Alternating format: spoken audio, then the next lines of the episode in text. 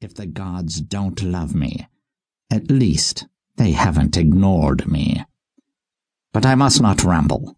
This is not a journal of reflection like the first. I write to warn, not to edify. We are in great danger from forces I am just beginning to understand. Soon, my enemies will come for me, and if I should fail in my last task, another must follow to pick up the fallen banner. That is the purpose of this journal. Although I must write in haste, I will spare no detail so wiser eyes may see what I did not. Study these ink spatterings closely, my dear nephew, and seek the counsel of our bravest and most perceptive friends. Tell them the end of history is rushing upon us, and if I die, it is they who must stop that mad charioteer. It began in the month of flowers, all around my villa blossoms were bursting through the earth, filling the air with their essence. Gentle winds played sweet music on the garden chimes, and from my study window I could see a pair of lovers strolling the grassy fields, birds bursting from cover in front of their wandering feet. Just beyond them was the meadow where there were colts at play, but all that beauty was lost to me I sat before an unseasonable fire, toasting my bones, a rug pulled over my skinny old man's legs, nursing a cup of brandy, and damning what little life I had left for a prison. I pined for Amorie, my life's mate. She'd been dead a year, and in one corner of the garden I could see the small tomb with her flute-playing likeness carved into its face. I'd never expected to outlive her. This doubled the shock of the quickness of her death. One moment she was my lively Amorie, full of laughter and music and wisdom. The next, a corpse.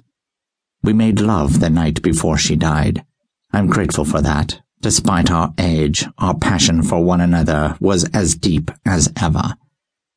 She fell asleep in my arms, that night I dreamed we were young again, wandering the wilderness together in search of new horizons. The next morning I awoke early thinking I heard her pipes. The music had the dawn's cheer to it, the refreshing chill of the morning air. But I found the dark seeker had come and gone. Amorie lay pale and cold beside me, her pipes nowhere in sight. I'd known such tragedy before. I lost my first wife and daughter to the plague, but I'd been young then. There were days enough for hope to still live. As I sat in the study, I thought of the treasures Greycloak and I found in the far kingdoms and all the marvels I brought back from those once mythical shores. The greatest treasure of all was Amorie court piper for King Domus himself. It was she who healed me, she who made my days worthwhile. There is a land I know of where it is not only acceptable but considered admirable to take one's own life.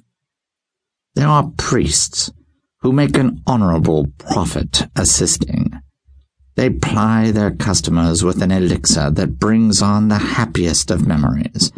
A basin of warm, perfumed liquid is provided and a spell cast so all pain becomes pleasure. The sorrowing one, who sees clearly that his best course is to lay down the burden and close the final door, takes up a sacred knife, summons the seeker, and then slits his veins. I was considering this recourse when Courtevals came to collect me. Imagine what a morose, self-pitying sight I made. He groaned as if to say, Not again, my lord. Courtevals was head of my household guard, tall, ruddy-cheeked, and bursting with muscular good health, a former frontier scout recruited.